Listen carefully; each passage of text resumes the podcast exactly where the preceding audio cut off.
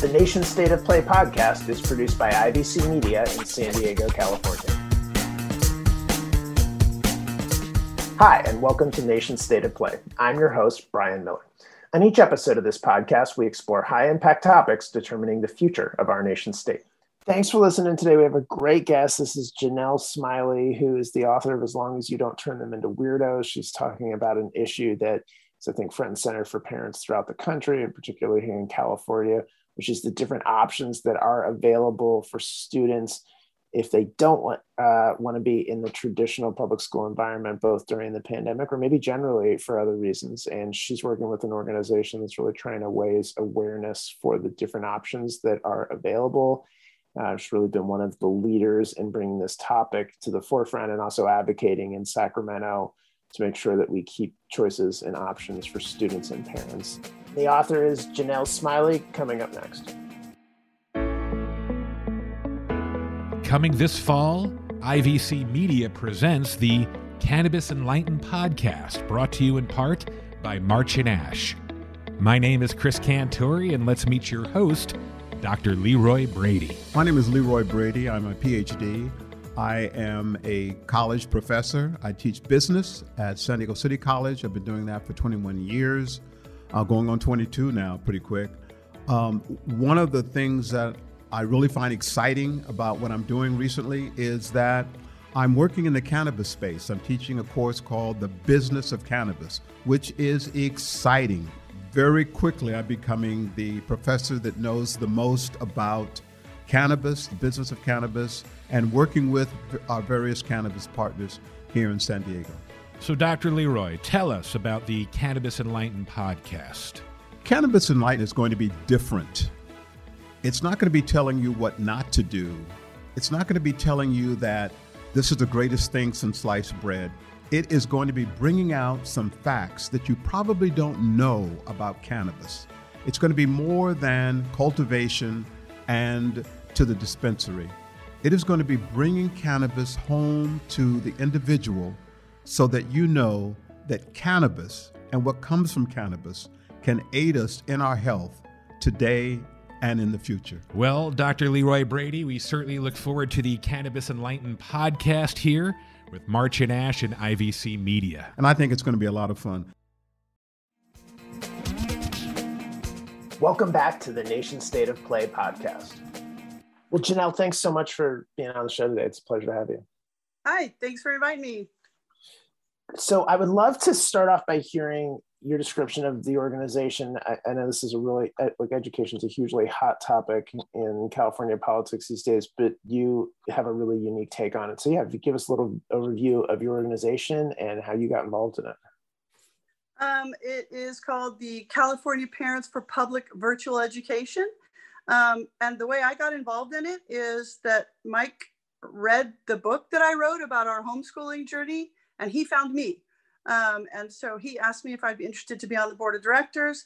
And then this year they asked me if I'd like to be the president. Uh, just lucky, I guess. And really, what they are is just a grassroots coalition, all volunteers, um, trying to get people to more aware of uh, the options, school choice, um, the many, many different ways to do school other than the traditional um, classroom based public school so it's uh, part of this is online charter schools that you're focused on, but I take it that's not the sole version of, of this that you're interested in. That's right. No, um, we, my family did online public virtual charter school. Um, that's just one of the many ways you can do education um, and education at home. And so this group is more about um, school choice in general across the board. So what is best for your kids and your family, that's what should be done for your kids or your family. Correct. So, um, could you kind of give a little bit of a description of where California is generally? I know every school district's different on this, but but yeah, kind of kind of an overview of what is available um, in different places in the state in, in terms of these options. Um, I mean, well, everything from virtual online school that um, that is done in your house, but it is done through a, a curriculum that is made to be done online at home um, with real certified teachers, um, proven curriculums that are made to be taught in this way. Um, so we have, there's uh, California Virtual Academies, there's all, um, that, that's the one we used. Well, I'm just pulling a blank on the other million different ones that are there, just all the way down to traditional homeschooling, unschooling, um, choosing your own curriculums, um, having no oversight from real teachers. I mean, there are, and then there are the charter schools that are classroom based as well. Um, so, I mean, there's just so many different options. And and what what do you want to see the state do in this space? I know you've pushed some specific legislation. Um, this this legislation session's wrapping up, but what can the state do from Sacramento's perspective to make these choices more widely available? I mean, as far as what can the state do? I mean, they tried to, uh, they introduced Assembly Bill 1316 earlier this year. Luckily, it's been sidelined for now, um, thankfully. But um, really what the state is trying to do is trying to make it so people cannot choose the way they do education. So what the state of California needs to do is allow parents a seat at the, the table when policymakers are making policies and, and passing laws. Um, parents need to be heard. Um, parents have been completely excluded from that process, um, which is incredible to me. But um, the only people that should be deciding what's best for their kids are, you know, the caregivers and the parents. Um, and so, as far as what the state of California can do, they can listen to parents. Um, they can make all the options that allow the funding to follow the student, which is what they're seeking to stop doing. Uh, they want only to fund the traditional public school, the neighborhood classroom-based schools. They don't want the, the funding to be allowed to follow the student if the student chooses to do school in a different way. So, I mean, that's just gonna damage it damages and is hurtful uh, to so many families who, especially now during uh, the school closures and the pandemic, are finding huge reasons to remove their children from the public school system. Yeah, so let's dig into the politics more about this. So we're we're talking about the teachers unions, and, and we're talking about the enormous influence that they exercise over California policy. So um, sometimes it, I struggle a little bit to to see where the rub is. I'll just give an example from uh, our, my kids' own school district. Is we have an independent study option available. That's mm-hmm. that still needs to employ teachers. Um, I, I yeah. suppose less uh, teachers, but I think that's primarily because there's less people who choose that independent study option because um, it's a combination of virtual classes and in-person small classes. So let's go ahead and dig into that political debate a little bit more. What what is it that the teachers unions want? Again because I, I, struggle with this sometimes I, I, I struggle with sort of understanding well there's you know they, they still need you still need teachers to do independent study programs because they're still supervised by teachers. They're just supervised in different ways. Um, if you do um, even online options you have online teachers often. So uh, what is what is the rub when you sort of are debating these issues in, in, Sacramento? Where where where is the where is the point of conflict really at? What we're finding is the teachers unions, um, yeah, like it is, it's just the way it's been done all this time. I think is the main thing. Um, I don't, and be, to be clear, I don't think teachers are the enemy in any way, shape, or form. Teachers unions, however, are they want to um, stop this sort of progress, which it is progress, um, especially with schools closing because of this pandemic, finding a different way to do school is very important right now. So because the, the zooming in the classroom model is not working. So I think, um, I don't know what it is, but teacher teachers unions do want to shut this down. Um, they want this the money to the funding to stay in the public schools only. They don't want the funding to follow the student. Um, and that's a very good question. And I don't know the answer. Why, why do they want to do that? You would think that teachers, which of course, any type of school that you do needs teachers. Um, and we, why wouldn't teachers want to do the best thing possible for all kids? Um, so it's, it's a confusing question for me. Uh, personally, I don't understand why they wouldn't be on board with um, discovering and utilizing other programs that are available.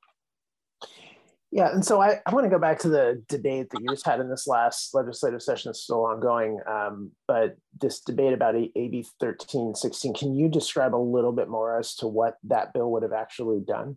That bill sought to make it so that uh, the, the hordes of people bailing out of the public school system during the pandemic, um, the closures uh, of the pandemic, um, that bill wanted to make it so that um, uh, parents were not able to choose to sign their kids up or enroll their kids in public charter schools essentially and especially public virtual charter schools. Um, so they didn't want the money to follow the student.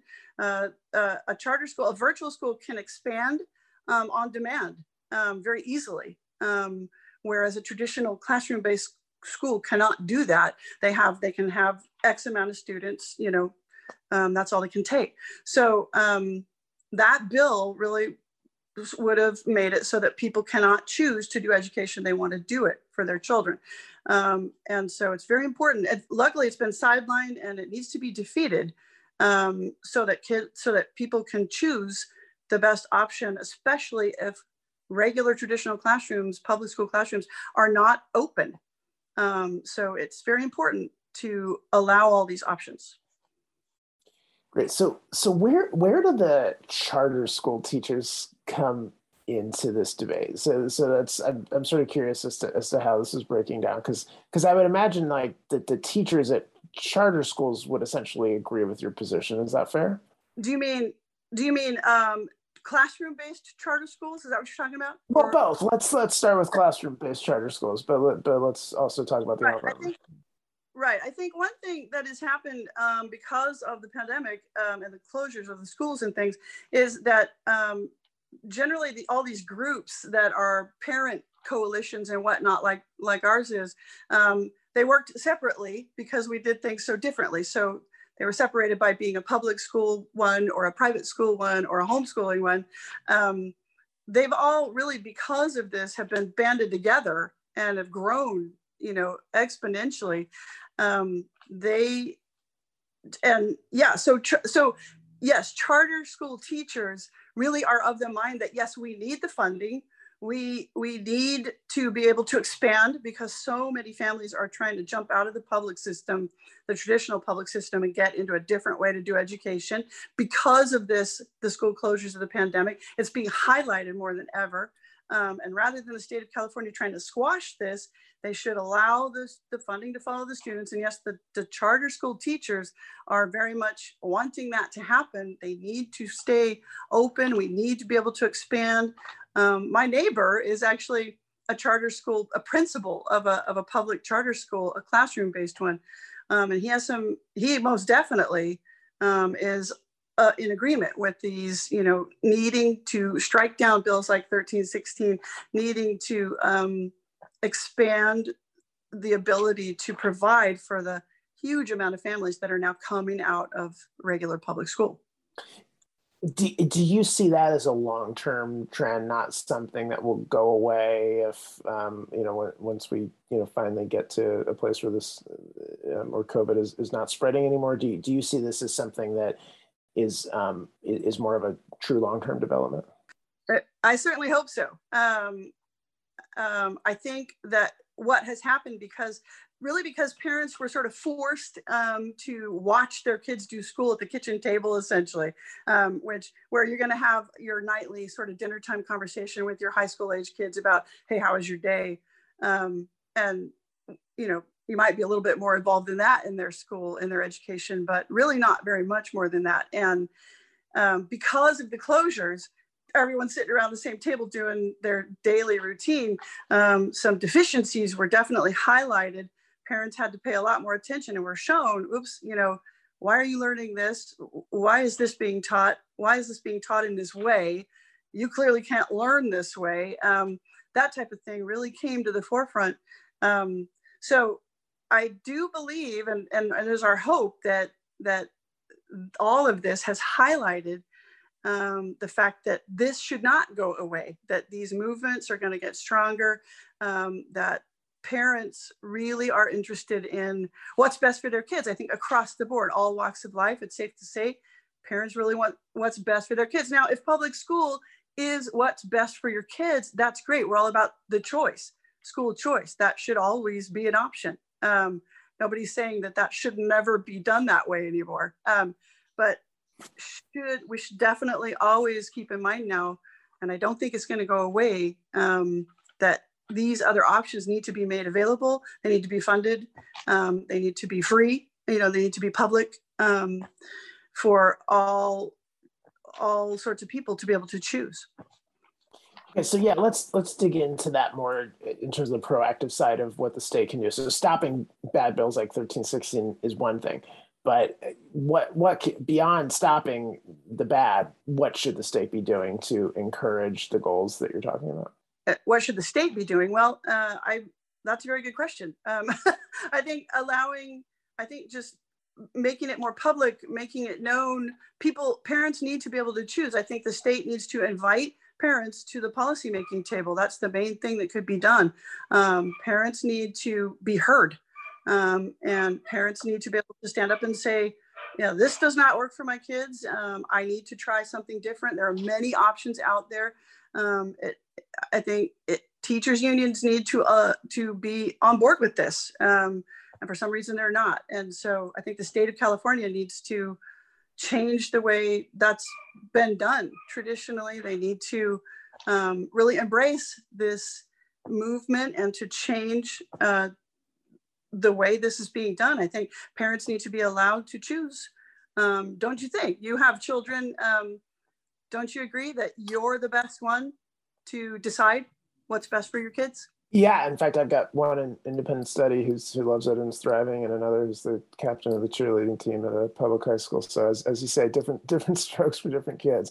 Um, so, uh, yeah, so I, I am curious then what you think at the at the local level should be done in terms of educating people about these options. Just to give you my my personal example, I I had never heard of the independent study option before COVID. Um, just not not on our radar at all. Maybe that's on me. I don't I don't know. You know, I, get, I do get a lot of emails from the school. I can't swear that I've read every one of them, but um, but I we started looking into it, of course. During COVID, for the exact same reasons you're talking about deficiencies, and then realized that it's just a better fit for one of our kids, not both of them, but but one of them uh, generally. So it, it sounds like you think there's a role that the school districts themselves need to do better at in terms of awareness and education on these programs, right? I, I suppose it's just allowing the different opinions and, and schools of thought, uh, allowing them and then talking about them um, rather than just trying to control the whole thing in the old fashioned way, which is really what it's become. Um, so it would be great if this wasn't a us versus them fight. Unfortunately, it is. Um, it needs to be an all of us wanting to fight for the same good goal, and that is what is the best way to educate our kids. Um, so, as far as what at the local level can be done, is to just advocate and to be more aware and to allow um, other opinions and voices to be heard so Janell, you've actually written a book about your own personal experience on this issue. So yeah, I'd love if you'd kind of tell us what you're focused on in that narrative.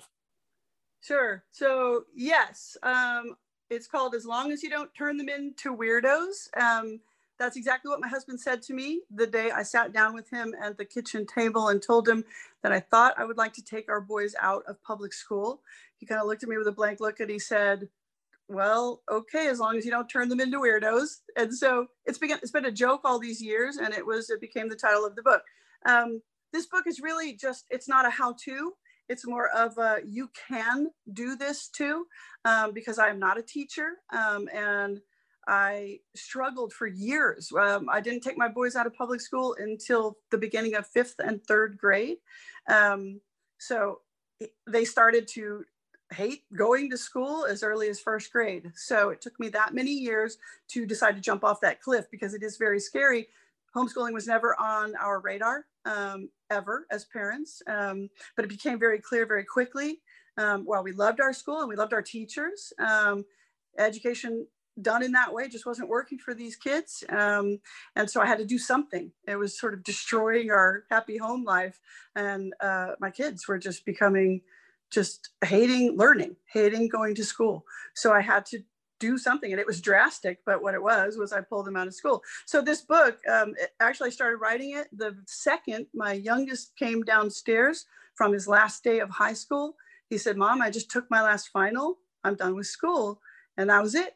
Our, our school was closed and i actually sat down at the table that day and started writing this book and within six months it was published and uh, so it's really just an encouragement it's just a, if I can do this, sort of regular people like us, if I can do it, anyone can do it. Um, and I just really talk a little bit about how we did things and how it turned out for us. Um, success story all around uh, education wise. So uh, yeah. yeah. So I'm I'm curious for the families who might say, okay, well, makes sense for some families, but I don't have the time. I don't have the time. Maybe I'm a single parent. You know, multiple working parents, whatever it is. What what what's your answer to folks who just are too intimidated by this topic because of their time constraints?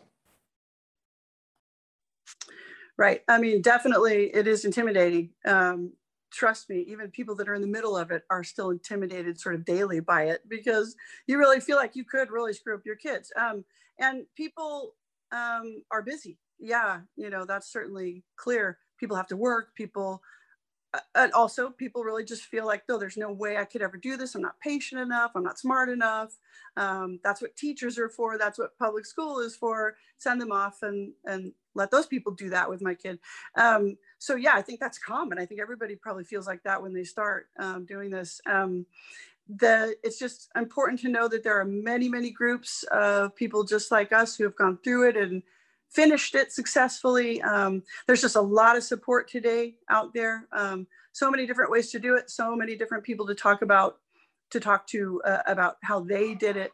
Um, it's really hard to screw your kids up these days. You can't turn them into pajama wearing, all day pajama wearing weirdos unless you really, really try to do that on purpose. Um, and there are people that do that, but there's just so many things to be involved in and um, community things and education things and sports and whatnot. Um, so yeah, while it is very intimidating, um, there are so many ways to do it and there's so much support out there today um, that if you're having any inkling of a doubt at all about is there a better way or a different way to do school, um, the answer is yes, there is. And there's just lots and lots of support out there. So I'm curious what you think, if any, role the university system has in encouraging this flexibility. Because I, I definitely, you know, hear a lot of parents say, and, it's true in our experience, is like being concerned, of course, like, oh my God, how is a, you know, how's a college going to look at the grades that they got in in a different type of school? And we we quickly got comfortable with that. But uh, but I, I'm, what's what do you say to parents who who raise that concern with you? Right. Uh, there's a whole chapter in the book about can I get into college if I did school this way? And the answer is a huge yes. Um, universities today actually seek out these kids. Um, kids who've done school at home, and especially the program that we did, that kind of school, but really across the board, homeschool wise, these kids are more ready for college. These kids are more focused on sort of self-teaching, um, being more independent. Um, they have not been sitting in a classroom being talked at, you know, all day long for years and years and years. They have actually had to deal with learning how to learn um, themselves.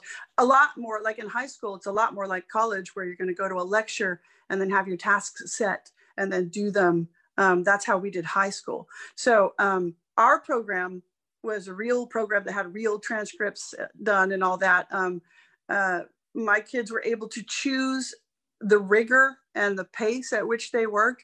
So, as far as getting into universities, they were offered every university that accepted them, which was many, offered them uh, huge merit based scholarships. So, just for example, they graduated with a 4.3 and a 4.8 grade point average because they took super high, you know, rigor loads of classes. Um, so, that question is a huge resounding yes they can get into college they can get into huge colleges amazing colleges and get scholarships for the work that they've done at home um, so it, yeah i was definitely afraid of that too um, and it just turned out to be a non-issue. Um, and I don't think it could have turned out any better for us as far as that goes, like full scholarships um, for academic achievement. And do you think the universities are doing enough to communicate that I that I, I totally hear hear what you're saying. I, I I would only just flag I I'm I, I see that in the data and I got comfortable with it myself as a parent once we started looking into it. I've I hadn't can't say that I've actually seen universities be explicit enough about that topic, and I, I feel like that could really help. But what is your take on that? Yeah, you're exactly right. I don't think uh, I never heard of any of this stuff before. So yeah, from from regular neighborhood-based public schools when they're younger, uh, nobody ever talks about all the different ways you can get into college and colleges and what that can mean and how that looks. Nobody ever talked about that um, while we were in public school.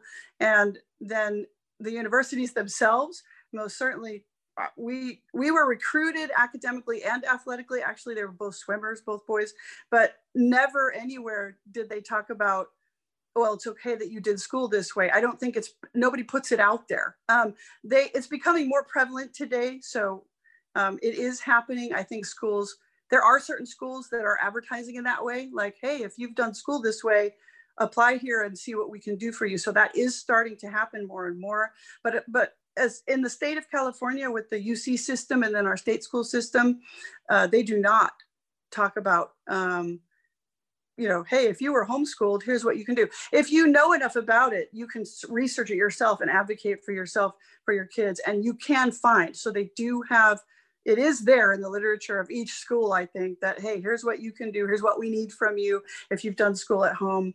Um, you can, there are classes that can teach you, the parent, how to make a real transcript um, if you've done school at home that way with no over, like no umbrella over you.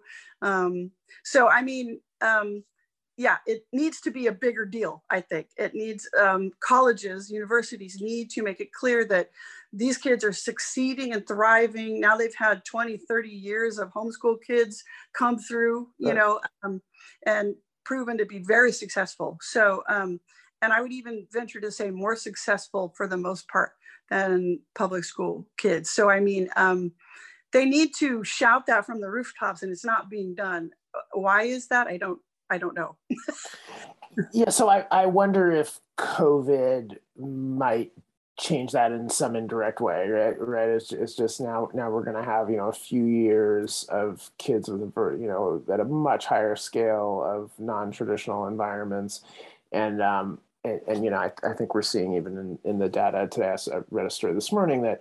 Um, even though kids can go back to school in some areas, certainly now with Delta, they're they're choosing not to and choosing to to do these online options or alternative options wherever possible. So, um, so I, you know, I wonder, do you see, do you see any potential um, opportunity here from the, uh, you know, the unfortunate, the terrible disruption that we've had, but at least bringing these alternative options into a higher awareness, even if it's at nothing more from the university level, who's simply going to have essentially two years of kids applying now who, who've had, you know, a different experience than than other kids.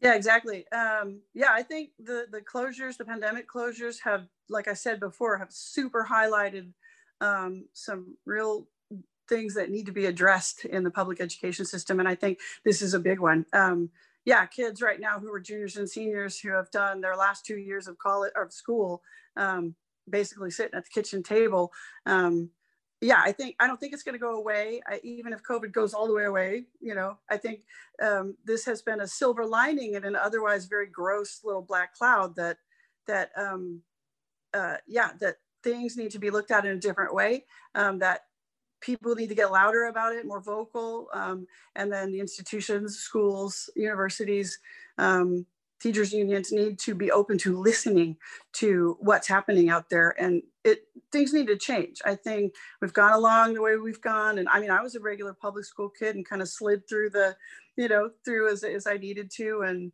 um, but really i think um, yeah having to sit at home with your parents and do school um, has highlighted a lot of things that need to be changed and most parents are now of the mind that well okay we need to change uh, maybe the way we do school altogether. And I think they would be smart universities and, and public schools would it would be the smartest thing for them to do to jump on board with this um, and learn from all of these organizations that are out there doing school the way they've always done it at, home virtually.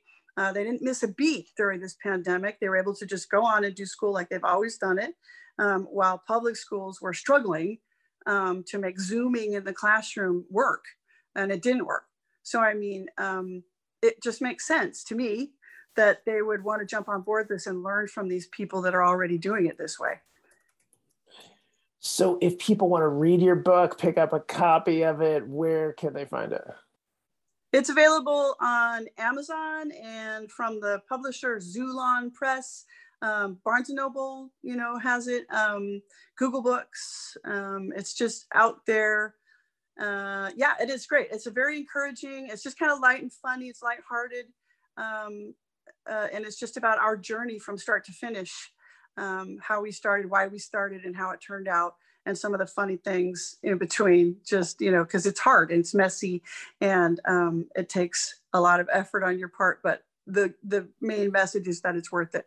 So yeah, um, hopefully people read it and become encouraged that there are different ways to do school and that it uh, you're not going to ruin your kids um, and unless you really really try hard to.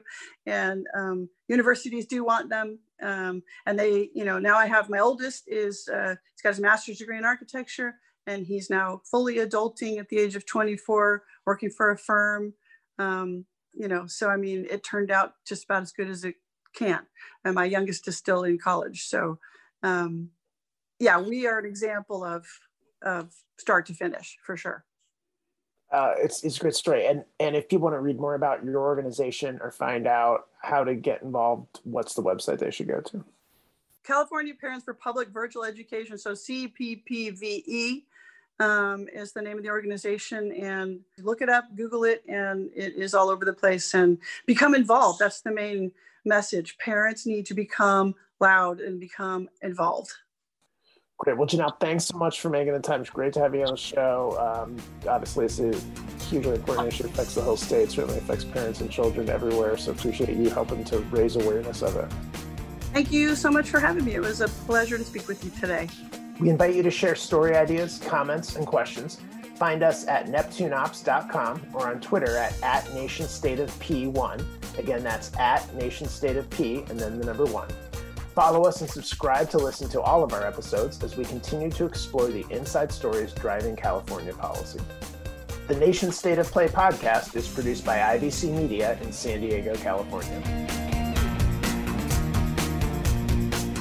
This is the Nation State of Play podcast, exploring the inside political stories driving public policy in California. Powered by Neptune Ops and presented by IVC Media. I'm your host, Bryan Miller, and thank you for listening.